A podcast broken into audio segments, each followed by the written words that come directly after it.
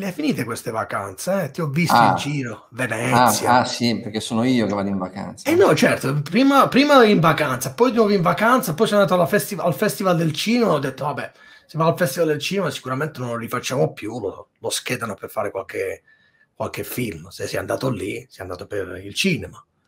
Poi Sì, adesso fai pure il professore, hai trovato Mm. il tempo per fare la seconda stagione di Economia per Tutti. Sono Allora, però, no, mm, però prima di chiarire questa roba qua, perché eh, eh, allora, la seconda stagione io te l'ho detto, la faccio solo ad una condizione, Ah.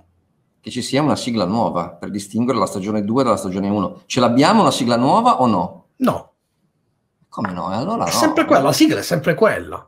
La sigla delle, no. se tu ricordi la tua infanzia, la sigla delle, deve, deve rimanere in testa. Possiamo cambiare la base musicale se vuoi, però la sigla è quella. A parte che mi piace Barbara, con la voce di Barbara, a me piace. È sempre economia. Quello anche a me. Va bene. Allora, E andiamo mettila avanti. sta sigla, dai. Tanto adesso fai tutto tu. Tutto io faccio? Dai, metti la sigla e, e poi ci sentiamo tu. Economia per tutti. Conversazioni inclinate tra Milano e Manchester con Massimo Labbate e l'alieno gentile. Bella questa sigla nuova, eh? Hai visto che era meglio Sì. cambiarla? Sì, non l'ho ancora sentita, perché in realtà non l'ho sentita, però mi hai detto che la cambierai, perché tu la devi montare ancora. Poi la cosa bella è che loro pensano, i nostri ascoltatori, che sono diventati tantissimi in quest'estate, quindi ed è Abbiamo- la ragione per cui ci siamo fermati e volevo rimanere fermo, perché aumenta, più sei fermo e più aumenta, no? Evidentemente... Smettiamo, smettiamo di registrare puntate perché prendiamo più ascoltatori non registrando puntate. Sì, ho la sensazione che c'è bisogno di eh, che questo prodotto abbia bisogno di essere digerito nel tempo. Forse una volta a settimana è troppo. Li, li, li incasiniamo. No. Secondo me in realtà eh, è che questo prodotto, tra virgolette prodotto, insomma, che, che realizziamo eh, non perde qualità col passare del tempo. E quindi anche se, ci scoprono, anche se ci scoprono dopo, viene voglia di andare a sentire le puntate prima, no? Perché soprattutto quelle che non invecchiano, quelle che, visto che una l'abbiamo fatta invecchiare, ma in buona sostanza le, le cose cambiano anche su quell'argomento, vorrei ritornare a parlare di calcio, visto che siamo ad ottobre, No, beh, ci sta, l'inizio del campionato, poi noi parliamo di calcio da un altro punto di vista, perché in quanto tifosi è meglio che stiamo un po' in silenzio per un po' di tempo entrambi. Parliamo di eh, questioni finanziarie, potrei dire Superlega, ma invece direi più il futuro del calcio, giusto? Anche perché hai twittato un bel po' in questo periodo al riguardo e c'è da dire che quello che abbiamo detto, che hai detto tu, tutto sommato è ancora lì, eh, non è invecchiato per nulla, anzi, cioè, l'argomento No, no, è sempre quello. L'argomento, l'argomento è sempre quello, ma eh, ti- non ti nascondo, io quest'estate, ehm, guardando questa campagna acquisti senza precedenti che- a cui abbiamo assistito, con eh, praticamente tutti i nomi top che cambiano squadra eh, a- condizioni economiche ehm, inedite, Sì, direi strane. inedite, eh, mi hanno stimolato un- un'ulteriore riflessione su- sull'indirizzo che il calcio ha preso e su quello che forse sarebbe opportuno fare per ehm, riformare l'industria del calcio prima che sia troppo tardi, in un certo senso. Però tutta questa roba, secondo me, arriva eh, soltanto a valle di un ragionamento che abbiamo tentato di abbozzare la volta scorsa su che cosa sono i club di calcio. Perché ehm, ancora oggi, secondo me, la, la- la- la- il modo in cui viene raccontato il calciomercato è legato a logiche molto vecchie di 40-50 anni fa. Cioè la squadra X compra un giocatore o vende un giocatore. Eh, credo che sia un modo di raccontare le cose eh, ormai fuori dal tempo, completamente Anni 90 sbagliato. direi quasi, eh. Ma forse addirittura anche prima. Sì. Cambiato tutto. Nel frattempo, primo fra tutti, il rapporto con i procuratori. Cioè, Cioè, il- il- esatto, cioè la squadra, la squadra assolutamente non, non dispone del giocatore, ma semmai è il giocatore che dispone della squadra, nel senso che le squadre, eh, i club, sono delle infrastrutture organizzative che consentono ai giocatori che sono i veri atleti di praticare lo sport. E sono tutti dei brand. Lasciamo perdere sui grandi Messi, Ronaldo, ma tutti rappresentano un piccolo pezzo di brand sì, diciamo, perché stanno nei videogiochi. Anche nel... i club, eh? anche i club, anche sono, club lo sono, certo. Anzi, i club ancora per il momento ancora lo sono sì. più dei giocatori. Il concetto di maglia, di e, e, e, e, creano un po' il concetto identitario che aggrega il tifo no? e che comunque fanno parte del funzionamento dell'industria calcio, nel senso che poi alla fine sono i tifosi quelli che fanno il fatturato, no? Anche se su questo vorrei aprire una parentesi dopo rispetto a quello che si eh, rispetto al fatto che anche i tifosi l'approccio al tifo è cambiato, se si parla con un ragazzino mm. oggi si è tifosi molto di più di un giocatore piuttosto che di una squadra, un giocatore di 15 anni, di 13 anni che va su FIFA sceglie la squadra di Ronaldo, sceglie la squadra di Messi, cosa che per noi magari di un'altra di un'altra epoca. Lo, lo, vedo perché lo vedo anche in Inghilterra, la maglia è molto legato al calciatore, però come dici tu è chiaro che il club è ancora il club.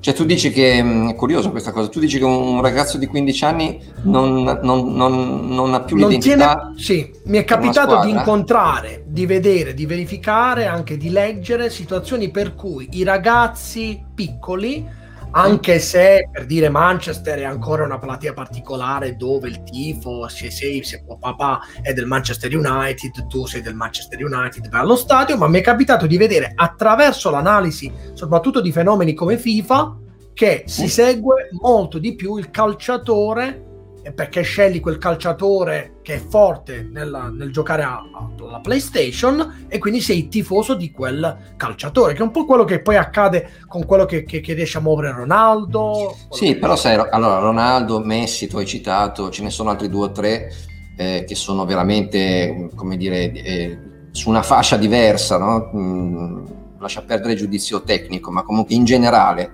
come, come eh, atleta no? eh, catalizzano, un, un, diciamo, ce ne sono, ce n'è un manipolo di 5, 6 eh, che, catalizzano una certa quantità non paragonabile con tutti gli altri, no? con tutto il resto del sottobosco. Diciamo.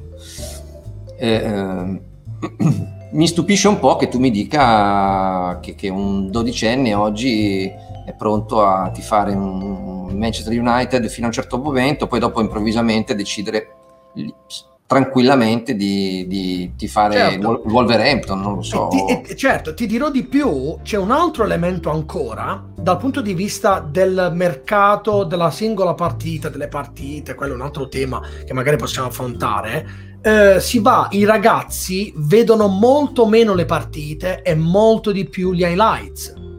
Eh, vabbè, questo ok. Eh, gol. Diciamo riduce, riduce la, l'approccio come dire, alla, al, allo sport nel suo... Al fenomeno, sì. Al fenomeno sportivo nel suo, Esatto, perché comunque l'azione da gol è, è, uno dei momenti che magari si genera eh, all'interno di, di, un contesto molto più ampio, no? È come è come andare, rinunciare ad andare ad un concerto per vedere solo l'assolo di chitarra. No? E qui c'è il discorso legato ai media, al fatto che loro sono presi dai ragazzi che sono presi da tante cose insieme, quindi quello diventa un pezzettino delle loro esperienze che fanno in rete. Sì, beh, Però, poi è vabbè. facile fruire degli highlights perché eh, il video degli highlights dura tre minuti. Tre minuti, di... hai visto tutti i gol, amen. E comunque, vabbè, questo è magari adesso è ancora per minima parte, vedremo dove andrà a finire il calcio, ma penso che le squadre se ne stiano accorgendo. A voglia, a voglia se, se ne stanno accorgendo. Però tu prima hai citato una cosa molto importante, il tema dei procuratori. No? Allora, i procuratori formalmente avrebbero questa funzione di eh, relazionarsi da adulti con i club per la discussione dei contratti dei giocatori che generalmente sono dei ragazzi di 20, 25, 28 anni, a volte sono trentenni o ultra trentenni, però insomma mh, eh, ci sta che abbiano eh, bisogno del supporto di un adulto no? eh, che professionalmente gestisce i rapporti con i club. Quindi niente in contrario dal punto di vista concettuale a questa, a questa figura. Il problema è che nel frattempo eh, l'industria è cambiata, le regole sono carenti, secondo me, mm, nella, nel disciplinare quello che un procuratore può e non può fare, fin dove può andare eh, al punto che io ho la netta sensazione che ci siano molte operazioni di mercato fatte eh, nell'interesse del procuratore, Ti do quel eh, giocatore, ma mi devi né, sistemare né, anche né, de, né, del giocatore né della squadra. No? Eh, eclatante è stata la, la, notizia, perché tale era, che negli ultimi giorni di mercato eh, eh, italiano, quest'estate, eh, Cristiano Ronaldo voleva cambiare club no? e andare, tornare a giocare in Inghilterra e il suo procuratore, che aveva l'obiettivo di ottenere dalla Juventus il, lo svincolo gratuito di un giocatore che invece era bilancio per ancora una trentina di milioni, ehm, propose alla Juventus uno, ehm, uno, scambio che le avrebbe permesso di ehm, aver, perdere un giocatore gratis, ma anche di liberarsi di un, un giocatore che eh, pesa sul bilancio, che è Ramsey nel caso specifico, ottenendo con uno scambio alla pari e quindi comunque gratuitamente un giocatore di grande interesse per lei perché tatticamente si sarebbe collocato bene all'interno della squadra, insomma avrebbe potuto... La cosa sconvolgente eh, da, da, un certo punto di vista è che la destinazione di Cristiano Ronaldo e la provenienza di quest'altro giocatore erano due squadre diverse. Quindi che tutta questa grande triangolazione come unico punto in comune aveva il fatto che condivideva il procuratore che evidentemente può disporre delle rose in, da, in tre squadre diverse come aggrada a, alle sue eh, esigenze. Certo, tra l'altro Mendes è risaputo che in Inghilterra praticamente ha un paio di squadre quasi ai suoi piedi per quanto sia forte. Uno di questi è Wolverhampton che è esattamente esatto. la squadra da cui avremmo poi preso un giocatore peraltro di, di un certo livello da cambiare, ma poi non c'è stato perché Ramsey non voleva andare via. Comunque sì, dici bene, il punto è che questi procuratori sono addirittura più forti quasi a volte delle, delle squadre. Magari due, tre Oppure pensiamo al caso di Donnarumma, no? Donnarumma eh, ha, ha, scelto di non continuare la sua carriera al Milan e si è svincolato e per siglare un nuovo contratto da giocatore libero il suo procuratore ha chiesto una commissione di 20 milioni di euro che è, faccio fatica a distinguere da un pizzo certo. cioè, cioè una commissione per, per poter discutere tra l'altro 20 di... milioni sono un paio di stagioni di un giocatore top. Esatto, nel caso di Donnarumma in realtà sono tre stagioni di ingaggio che eh, lui dovrà guadagnarsi giocando per l'appunto per tre anni e Raiola invece che è il suo procuratore ha incassato eh, in un giorno di, di, di, trattativa decidendo di concedere la, la, la discussione del contratto. Cioè, eh, credo, che, allora, credo che innanzitutto voglio dire se il, il procuratore, come abbiamo detto all'inizio, è una persona che assiste il calciatore, andrebbe disciplinato che va pagato esclusivamente dal calciatore. No? Che gli può dare una percentuale X del suo ingaggio, può fare quello che vuole, sono Come accordi tra di loro. Come intermediari, voglio dire. Come tutti gli intermediari, esatto. Quando compri una casa funziona così più o meno. Se, se, invece, beh, se, insomma, quando compri una casa in realtà pagano sia il venditore Entrambi. che il compratore. Però voglio dire, no. stabilisci una percentuale di un tot, voglio dire. Però se lui è eh, la persona che rappresenta professionalmente l'atleta, eh, paga, certo. va pagato dall'atleta. Se viene pagato dalla società c'è già qualcosa che non va. E c'è anche una, ehm, come dire, una distribuzione di, di incentivi eh, asimmetrica che non va bene. No?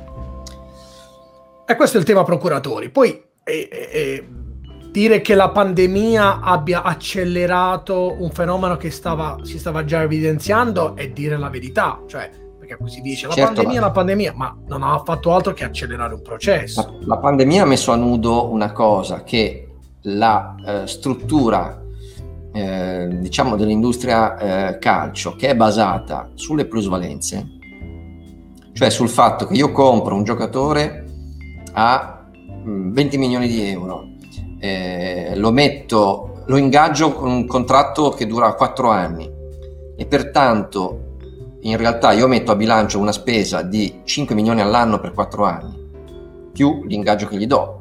Diciamo che l'ingaggio è 2 milioni e diventa 7 milioni all'anno per 4 anni. Questo comporta anche che eh, se io dopo due anni lo rivendo comunque a 20 milioni, ho abbattuto il suo valore a bilancio eh, della metà, no? dopo un paio d'anni su 4, quindi da 20 il suo peso a bilancio è sceso a 10 e vendendolo comunque a 20, che è lo stesso prezzo che ho pagato per comprarlo, registro una plusvalenza. Tutto questo meccanismo contabile, solamente contabile e non di, di cash flow, ha generato delle situazioni in cui i giocatori, eh, diciamo le squadre, sono eh, incentivate a eh, muovere i giocatori ogni estate, non per ragioni di risultato sportivo, ma per ragioni di bilancio.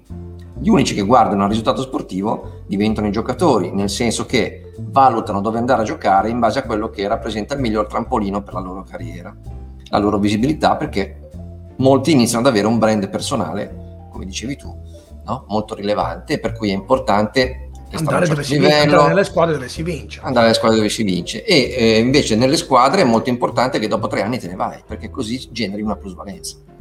In tutto questo però Andrea, mm, non ritieni che ci, po- ci, siano ancora delle incongruenze? Cioè voglio dire, ok, abbiamo appurato che le squadre sono in crisi, molte squadre, le più grandi squadre in questi ultimi anni hanno registrato dei meno eh, di, di centinaia di milioni, Barcellona, la Juventus, il Real Madrid, ma lo stesso Real Madrid poi però quest'estate ha provato a soffiare al Paris Saint Germain, a soffiare, a comprare dal Paris Saint Germain un giocatore come Mbappé a prezzi che si dicevano assolutamente assurdi per quello che è il calcio come lo vediamo oggi. Ok, se siete in crisi non ci può essere più un discorso del genere. Che cosa sta succedendo? Cioè, se è crisi vuol dire che dobbiamo vedere dei giocatori con dei, degli ingaggi e con dei numeri molto più bassi. Invece no, per alcuni ci sono ancora questi numeri. Ma o è solo per, ingaggi più bassi perché? Cioè, ehm eh, mm, non sono d'accordo, nel senso che... Mm, no, no, no, io dico indu- solo... Industria calcio muove una grossa quantità di denaro, no? Quello che eh, secondo me non, ci, non, non fatichiamo a prendere atto è che più o meno sostanzialmente tutti quelli che sono gli incassi di una società diventano spese sotto forma di ingaggi. Quindi in realtà i veri proprietari delle, delle società sono i giocatori, nel senso che eh, alla fine sono loro che si suddividono tutte le entrate che la società raccoglie. No? E quindi è come se fosse una specie di cooperativa. Ok, questo no? è l'ingaggio, ma i 120, io... 130, 140 milioni che Real ecco, Madrid propone? Quello secondo me invece paradossalmente è quello che deve sparire. Cioè io credo che il vero step prossimo debba essere quello di dire che i, i giocatori cambiano casacca sempre a parametro zero, sempre. Gli stai annullando però eh, la, la, la, specificità economica al giocatore, cioè il giocatore non ha più un valore sul mercato, Esattamente. se non il valore di quello che costa a lui. Esattamente, e questo per far favorire quel passaggio che dicevo prima, cioè che il procuratore diventi veramente colui che cura gli interessi del giocatore. E, e solo dal giocatore viene pagato ma se il giocatore non ha più un valore economico a livello di patrimonio societario, quando si fa, si fa il calcolo e si dice che quella squadra... A livello di patrimonio, patrimonio societario, certamente questa cosa va diluita in qualche anno, lasciando andare in scadenza naturali i contratti esistenti, eccetera.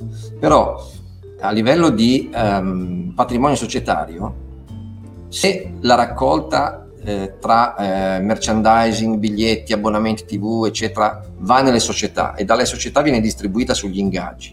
Se tu elimini la spesa dei cartellini, tu di fatto eh, stai dicendo che aumenterai gli ingaggi, perché resteranno più risorse disponibili perché l'unica voce di spesa diventeranno gli ingaggi, ovviamente anche dello staff, non soltanto dei, dei giocatori, ma insomma eh, non ci sarà più la uh, situazione in cui eh, ci sono spese incresciose no? che poi eh, per, il, per, l'acquisto di un cartellino che poi vengono ammortizzate in anni e, eh, e quindi a questo punto fatto, se io faccio un prendendo, queste, prendendo queste cooperative che dicevo prima eh, disfunzionali no? perché io decido di venire di cambiare cooperativa e di, e di, andare a giocare con eh, Tizio Caio Sempronio perché insieme a loro credo che il tipo di gioco che mh, realizzo io possa funzionare meglio e insieme possiamo raggiungere risultati sportivi diversi, ma in tutto questo magari non siamo in grado di estrarre eh, il valore che produciamo no? eh, perché eh, su quella società, su quell'infrastruttura grava il peso di operazioni precedenti che si trascinano.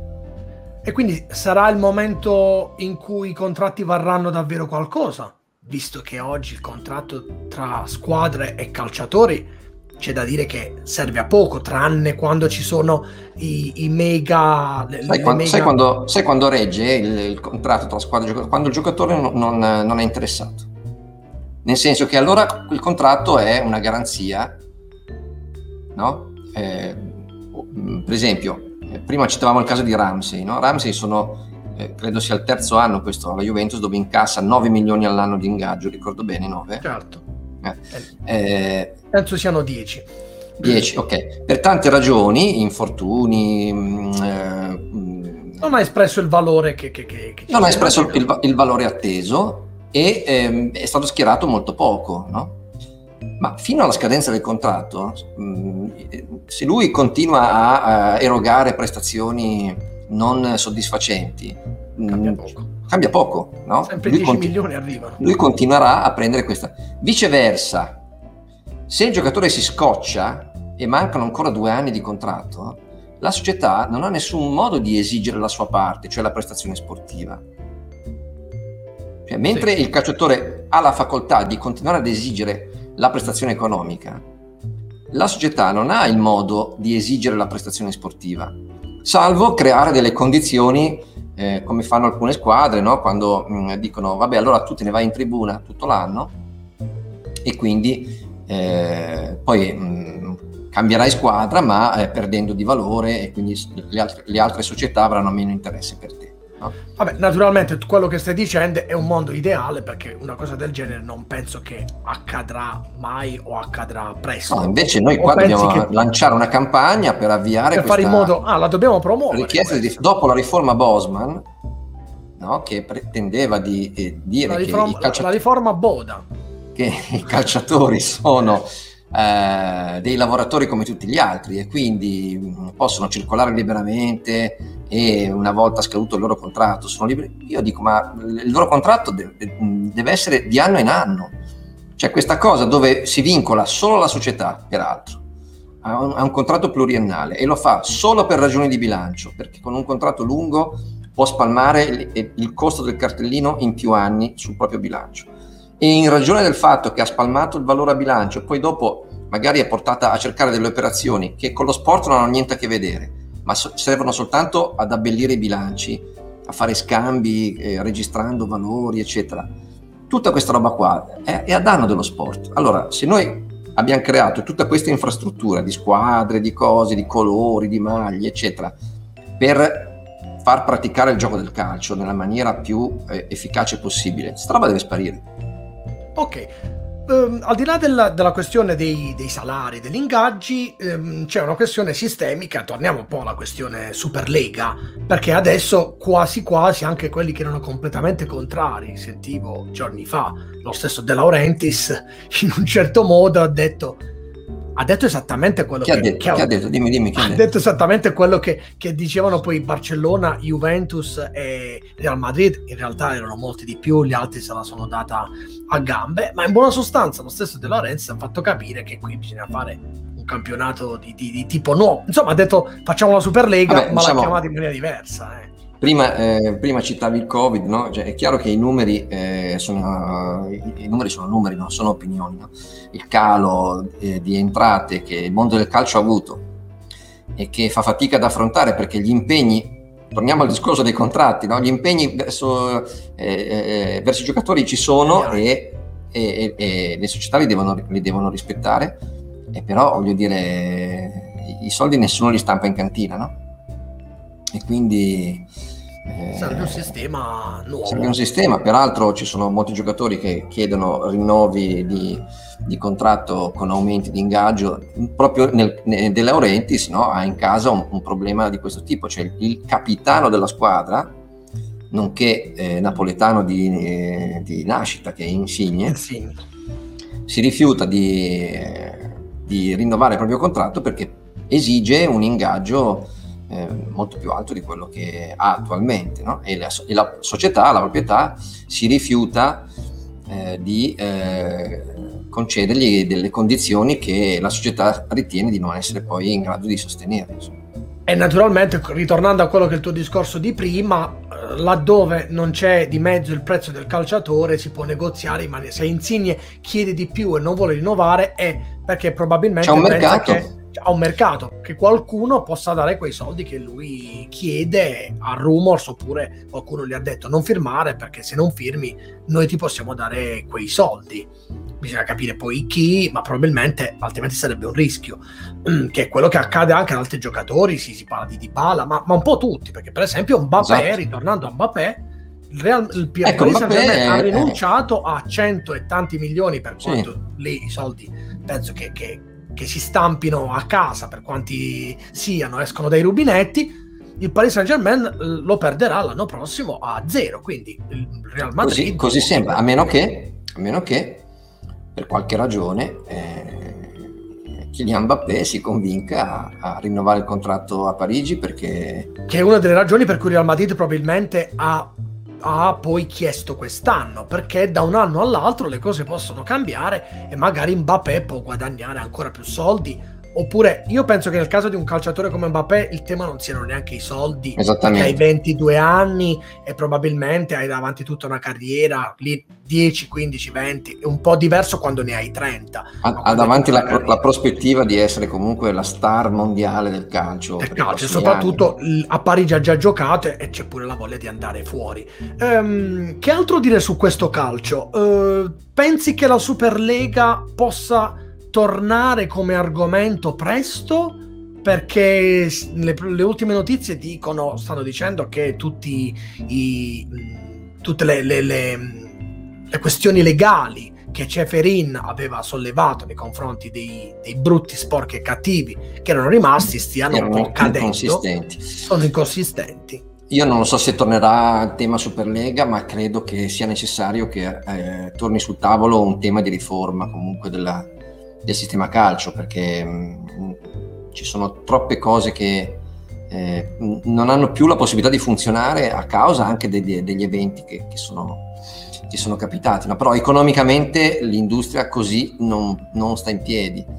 Eh, o si trova il modo, per esempio, di fare dei contratti eh, ai calciatori dove hanno eh, un compenso legato ai risultati, anche economici della squadra. Cioè se la squadra perde a un certo punto della stagione le entrate, no? perché viene eliminata prima de, del previsto dalla, dalla, Champions League o dalla Coppa UE, no la Coppa UEFA adesso si chiama eh, l'Europa League. Europa League. C'è neanche eh, un'altra che è la Conference League, siamo arrivati a... O dalla Conference League, comunque hai delle coppe che ti garantiscono delle entrate aggiuntive, fai un budget a inizio anno, eh, eh, no? programmi di fare entrate e spese in un certo modo poi le spese ti rimangono, le entrate potrebbero bloccarsi. Allora, eh, o si, un, si, trova un modo di, di, legare di più di oggi gli ingaggi dei giocatori ai risultati e quindi alle entrate effettive della squadra, in questa logica della cooperativa che dicevo prima, altrimenti se diventa una cosa dove ehm, eh, appunto le società si devono impegnare in maniera rigida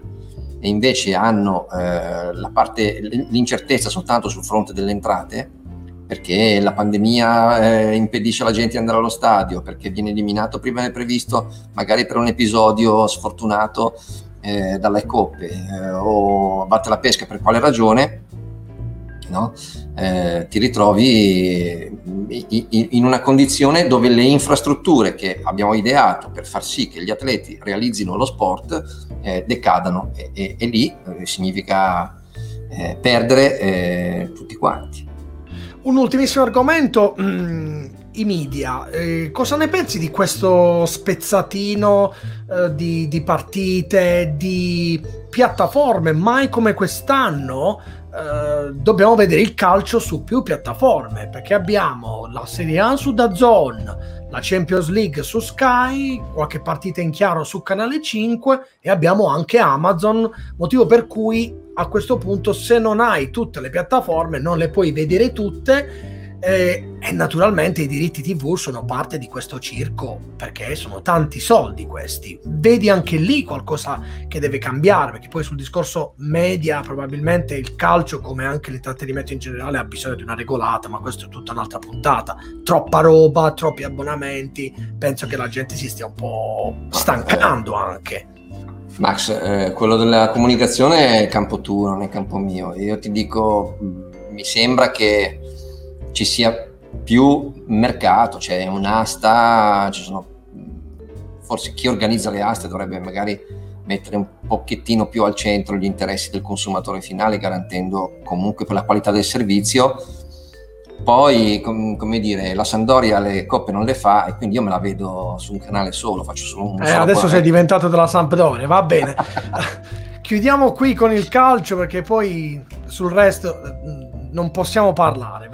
Ti, ti passo il, la Sampdoria, io non posso parlare del Bari perché in serie, in serie C, quindi non ne, non ne, posso parlare. Posso parlare delle squadre di Manchester, che entrambe pure qui vedremo come, come andranno. Niente, questa prima puntata è volata. Uh, sì, dai, una prima puntata un po' più leggerina, dai. Eh, un po' poi, più leggera, poi andiamo subito sulle cose pesanti. Poi, poi andiamo sulle cose toste perché abbiamo un bel po' di roba interessante di cui parlare. Abbiamo la Cina che... Eh, ma, sai, ma, ma, lo sai che in Cina è, è carnevale da 11 mesi a questa parte, tutti i giorni. Sempre carnevale. Sì, hanno, hanno in mente tutti i giorni uno scherzo nuovo.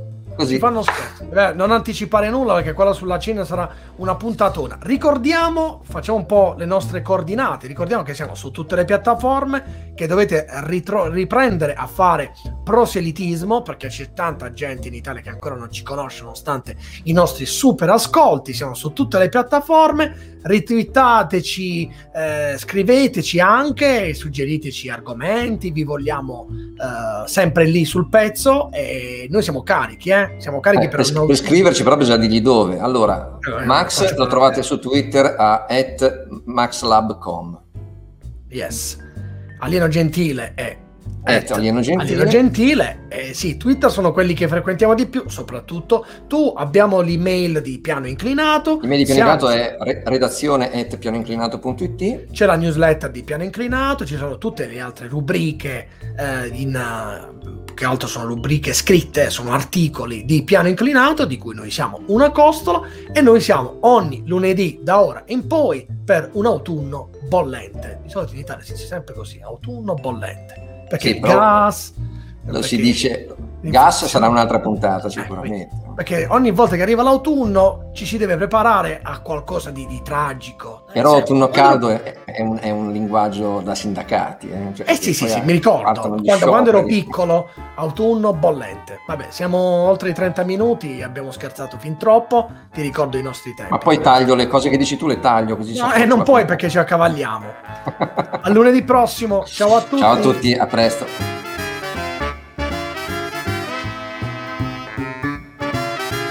Economia per tutti. Conversazioni inclinate tra Milano e Manchester con Massimo Labbate e l'alieno gentile.